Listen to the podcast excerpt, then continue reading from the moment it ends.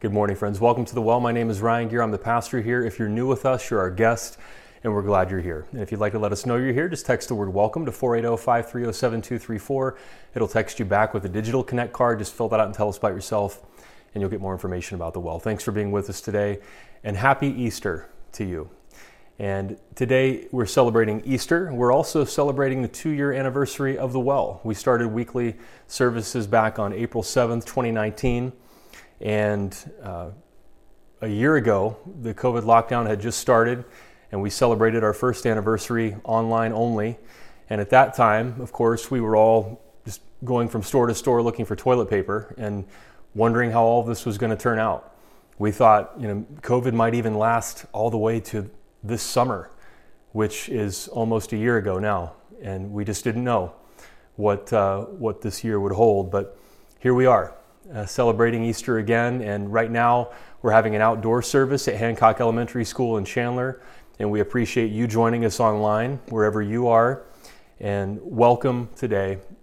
Happy Easter to you. And I got a Facebook message recently from someone from Michigan, a gentleman who is 89 years old. I won't use his name, but he's been watching services online and, and sharing them with his friends. And he sent me a very kind message, and I wanted to read just an excerpt of what he sent to me. He said, I'm an 89 year old follower of Jesus, grew up in a conservative church, went to college and earned a degree in engineering, earned a doctorate, and spent 40 years teaching engineering. I was born during the Great Depression. As a result of many life experiences, I now consider myself on the left edge of progressive Christianity. Uh, I'm sure all financially affluent, predominantly white churches have a mixture of Democrats and Republicans. My church is no exception.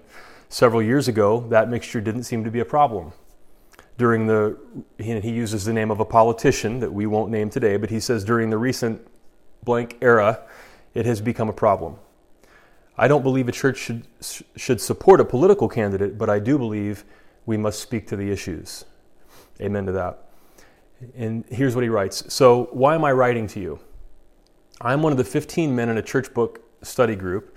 This group has existed for 40 years. Three of the members are active or retired pastors. We pass the leadership around to all the members. I serve as the organizer of the group. For the last 10 years, I played a major role in selecting what books to study. And then he went on to talk about books that we've discussed here and then sermon series here in the well that he has watched. And he said, I also applaud your series, If God Gave You a Brain, It's Okay to Use It in Church, from this past January. I've suggested that our group listen to the one on science and the Bible. If you decide to move to the Detroit area, I will join you. Since that seems highly unlikely, do you know of any similar churches in the area? I'm also curious. And then he concludes I greatly admire what you at the well are doing, and I apologize for taking up your time reading all of this. You can blame it on my academic training. It is clear to me that you understand the message of Jesus, which is love everybody. Tough to follow, but clearly the answer to what it means to be his follower. I wrote him back and, and thanked him for his kind words and asked him if I could read his message here in the service. And, sir, if you're watching right now, thank you very much. Um, and we have been blessed during the COVID lockdown as a church to get to meet people from all over the country who have been watching these services online. And so, even though this has been an incredibly difficult year, we do have some things to be thankful for as we celebrate the two year anniversary of the well. And most importantly, today we're celebrating Easter. So, we have kids joining us in the outdoor service today because we're not having a children's ministry. All the kids are with their parents outdoors right now. And I know that, you know, as you watch online, sometimes those of you who have kids, they, they overhear the sermon. And so I, I do want to talk to kids a little bit today and to adults. And so, if you're listening right now and you're a kid, I have a question for you. Have you ever heard the saying, what is right is not always popular, and what is popular is not always right? Have you heard of that saying? Sometimes a lot of people will think something is okay, but it's not okay because it hurts people. Like bullying, for example. There might be a bully who makes fun of other people in school, and maybe while that bully is making fun of somebody, there are people standing around laughing. And, and it seems like at the time, bullying people is popular. It seems popular in that moment to be a bully because other people are standing around laughing. but bullying people is never right. And sometimes adults need to be reminded of that too. Sometimes an, an entire country needs to be reminded of that. What is popular is not always right, and what is right is not always popular. Jesus was bullied. On the Friday before Easter, Jesus was bullied by people who hit him, made fun of him, and who hurt him very, very badly, and who ultimately took his life. And there were other people standing around laughing at Jesus, insulting him. And in that moment, in that crowd, hurting Jesus, bullying Jesus seemed popular. But it wasn't right. And for the kids and the adults here in 2021, it's important to know that Jesus was bullied by deeply religious people. The people who actually crucified Jesus and the people who shouted, Crucify him, crucify him, were deeply religious people. They talked about God a lot. They talked about their scriptures a lot. They attended weekly religious services. They saw themselves as the moral people in society. They believed that they stood for morality. They saw themselves as clean and other people as unclean. They looked disapprovingly down their noses at other people in society who they viewed as not as moral as them. Jesus was hurt by very religious people. And then there were people like Pontius Pilate, who was the governor in this area and who actually condemned Jesus to the cross. And he saw himself as restoring order. He was a law and order guy. Pilate saw himself as keeping order in society, even though it was unjustly violent against people who did not have privileged places in society. So, all of these deeply religious and orderly people believed what they were doing was right, and it seemed popular to them at the time, but it was still wrong. As you look back over this past year, have you been hurt by deeply religious people? maybe one on one, maybe people in your family, maybe your friends, maybe coworkers who believe what they were doing is right, I'm probably. But it's obvious to you that their views, their view of other people, the way they act, the way, what they say is not right. It might seem popular to them, but it's not right. Over this past year, have you been hurt by religious people who have said or done things they believe were right? but it was obvious to you that it wasn't right. Somebody I know told me this story and gave me permission to share it that uh, this past fall, she was on a Zoom call with some people in her, her family who live in another city. And during that call, one of her family members started talking about politics, and this person is a self professing Christian. And they started talking about the civil unrest in cities that was happening at that time. And, and this person said, referring to an entire race of people, we can't let the, and then the racial word, take over our cities. We can't, we can't let the blank take over our cities. And she was so shocked by his statement that she, she didn't know how to respond. And the call ended, and she needed some time to process that call. And then the next time they were on a Zoom call together, she said to that person and her family as gently as she could, Last time we talked, you said this. We can't denigrate an entire race of people. That's racist and it's wrong. And she stood up for what is right. What is always popular is not always right, and what is right is not always popular. Have you been hurt? Do you think our country has been hurt? by deeply religious people who are blinded to their own, perhaps, hatred? If so, you are not alone, because so is Jesus. The Gospels tell us those are the kind of people who crucified Jesus. This is the great irony that so many people who consider themselves religious and talk about Jesus and, and call themselves Christians and, and engage in the most Bible talk, it's easy for many of us to see parallels between them and the people who crucified Jesus. Jesus was crucified by deeply religious people, people who believed in order and morality, who believed they were doing the right thing even though they were being violent and unjust, looking down on other people, and causing an immense amount of suffering. So, how did Jesus respond to these deeply religious people who hurt him? Now, Jesus spent his entire ministry speaking out against this kind of behavior and talking about how God is good and God loves everybody. And, and he actually criticized the deeply religious people who looked down on others. Jesus was not silent about what they were doing. That's why they crucified him. But the way Jesus spoke out and the way Jesus viewed other people was very different than the religious or the deeply religious people who hurt him. He did not bully them back. Jesus did not engage in violence. Jesus did not hit people or bully people. Jesus believed that God loved everybody or that God loves everybody and that we should love everybody. Jesus responded by speaking the truth in love. That statement actually comes from the New Testament letter to the Ephesians, chapter 4 verse 14, when, when the Apostle Paul writes, Then we will no longer be infants tossed back and forth by the waves and blown here and there by every wind of teaching and by the cunning and craftiness of people and their deceitful scheming. Have you seen a lot of deceitful scheming over the past year?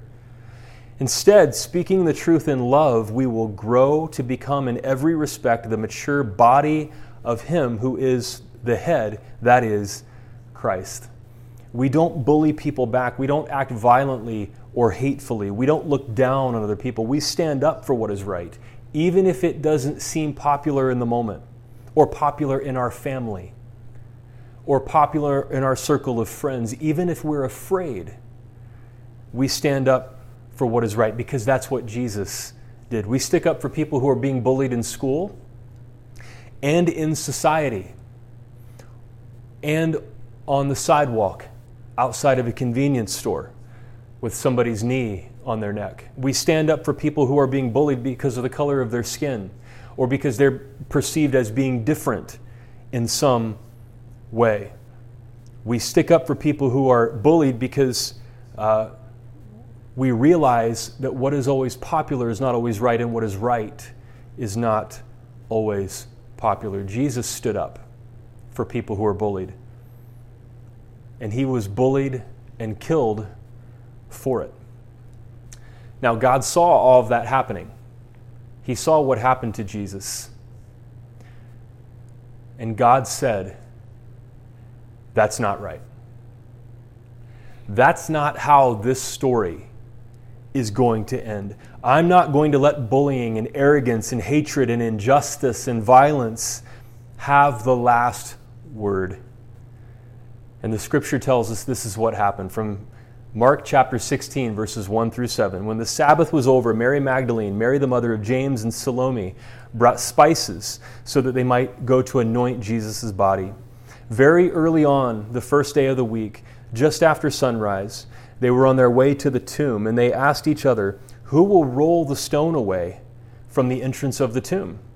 But when they looked up, they saw that the stone, which was very large, had been rolled away.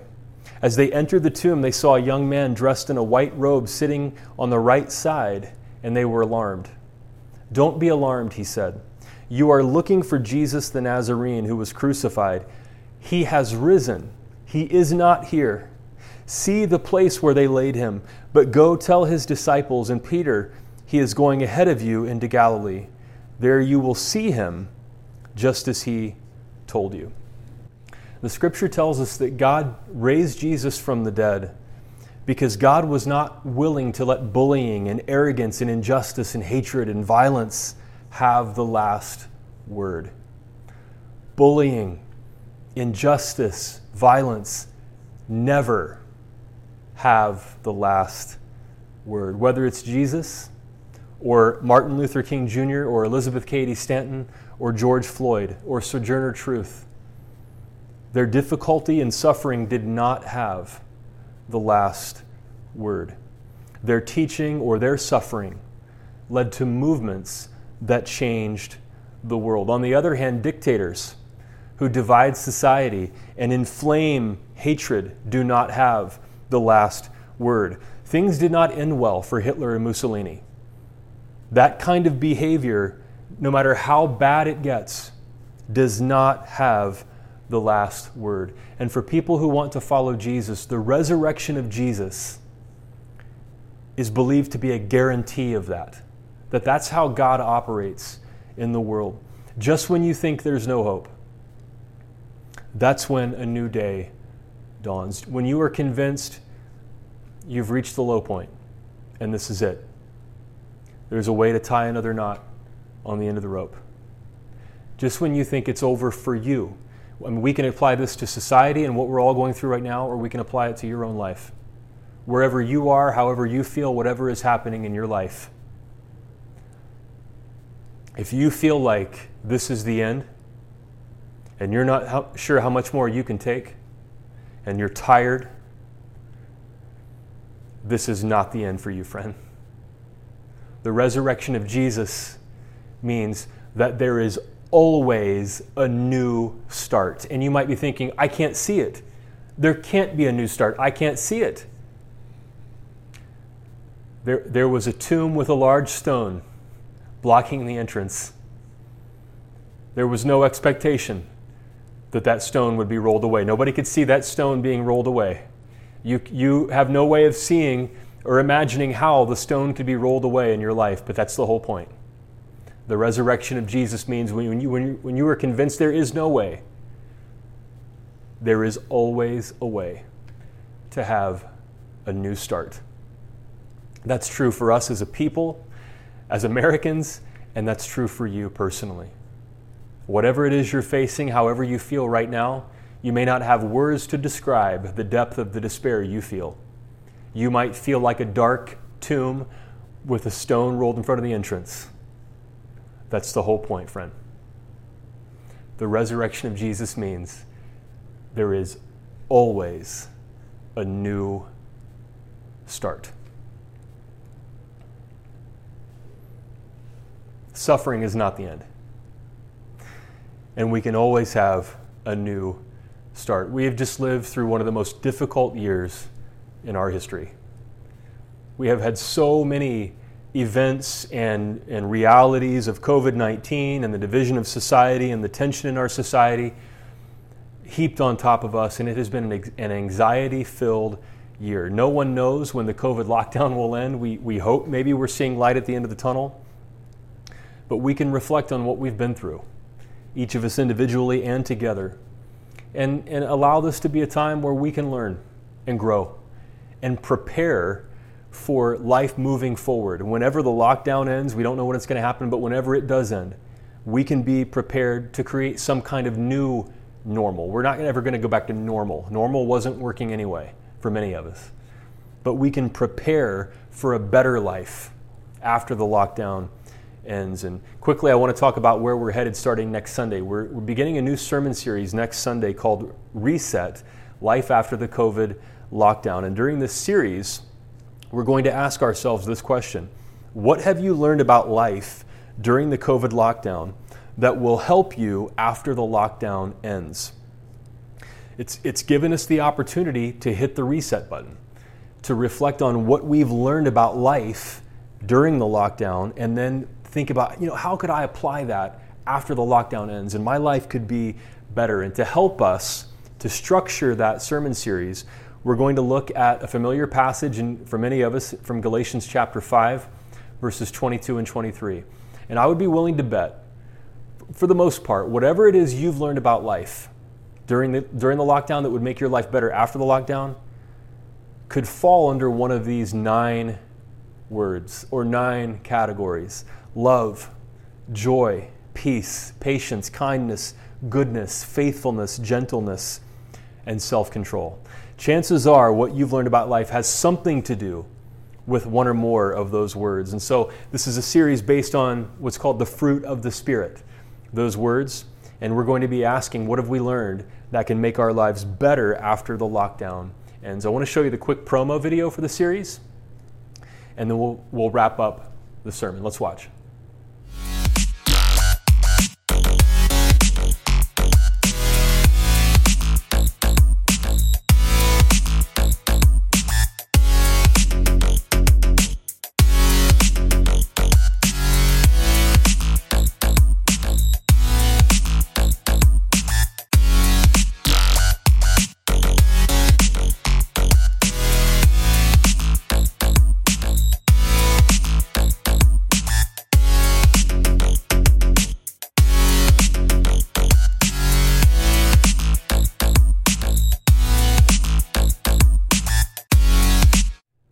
Miss this chance to hit the reset button. And join us next week, online only, next week, April, 8, uh, April 11th, for Reset Life After the COVID Lockdown. There can always be a new start. All right, so a woman named Kat wrote a story in the news recently called Amid the Rise in Anti Asian Hate Incidents, I reached out to the boy who bullied me 20 years ago, and this is what happened. We've seen this rise in, in Asian and anti-Asian violence during COVID-19 because it's been blamed on Asian people by some politicians. And here's what she wrote in the article The recent rise in anti Asian hate incidents, mostly against women, has rattled my senses. Now I walk more quickly down the streets, looking over my shoulder. My heart hurts. I've tried to think of something I can do to feel less powerless, how I can make meaning out of the meaninglessness. So I decided to turn to my own past and reach out to a boy, now a man, who was cruel to me for years, all because, all because I'm Asian. And she says she grew up in North Carolina and she rode the bus to school every day. And, and, the only adult was the bus driver, and so there wasn't much supervision, and she was the only Asian on the bus. And so she said she was easy prey for a few mean kids on the bus who made fun of her. They called her names that we can't repeat here and they made fun of her in other ways. And she wrote, and none of the other kids intervened, not once. The most frequent offenders were two boys whose faces and names I'll never forget. They were each almost twice my size. I got so tired of choking back tears, the memory of their twinkle eyed sneers still haunts me. And in the age of social media, she got this idea. She wondered what would happen if she reached out to those boys who bullied her? What would they say? So she looked them up on Facebook and she decided to message them and ask, asked them if they remembered bullying her. She wrote, I opened up Facebook Messenger, gulped hard, and hit send. I prepared myself for the possibility that he would lash out at me or gaslight me with denials. But my driving force was curiosity, not vengeance. And then she says, after 10 chest pounding minutes of seeing the three dots bubble in his corner, I received one of the loveliest, most vulnerable apologies I've ever gotten. The guy who used to bully her wrote back, I'm really sorry for making you feel that way. I was definitely, an, and then he calls himself a name that we can't say on Easter Sunday. I was definitely an blank kid not making excuses at all because I feel horrible knowing I made you feel that way. He added, I acted out through much of my younger life because honestly, I wasn't happy and peaceful with myself. There are a lot of things in life I wish I could take back, and this is definitely one of them. She wrote in this article I sat on my couch and cried. My heart healed more in an instant than I thought possible.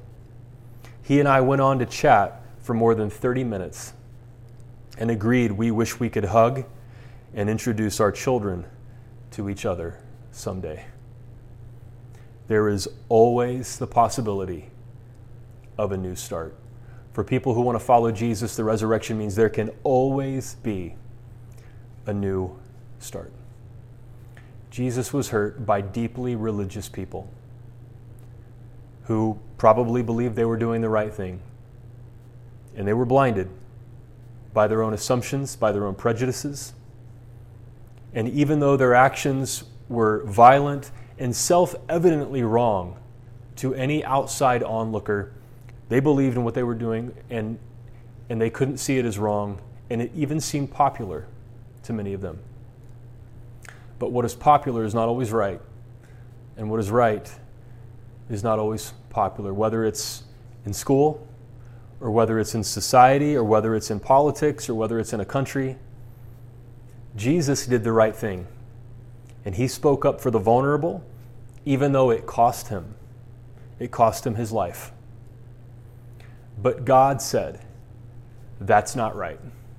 And I'm not going to let that kind of hatred and injustice and violence and death be the end of the story.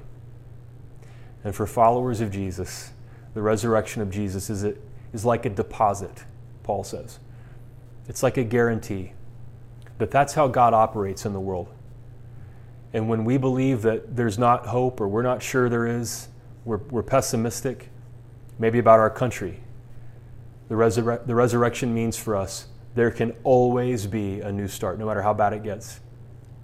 For each of us individually, wherever you are, maybe you're bullied, maybe you, maybe you feel bullied by society, maybe you feel estranged from your family.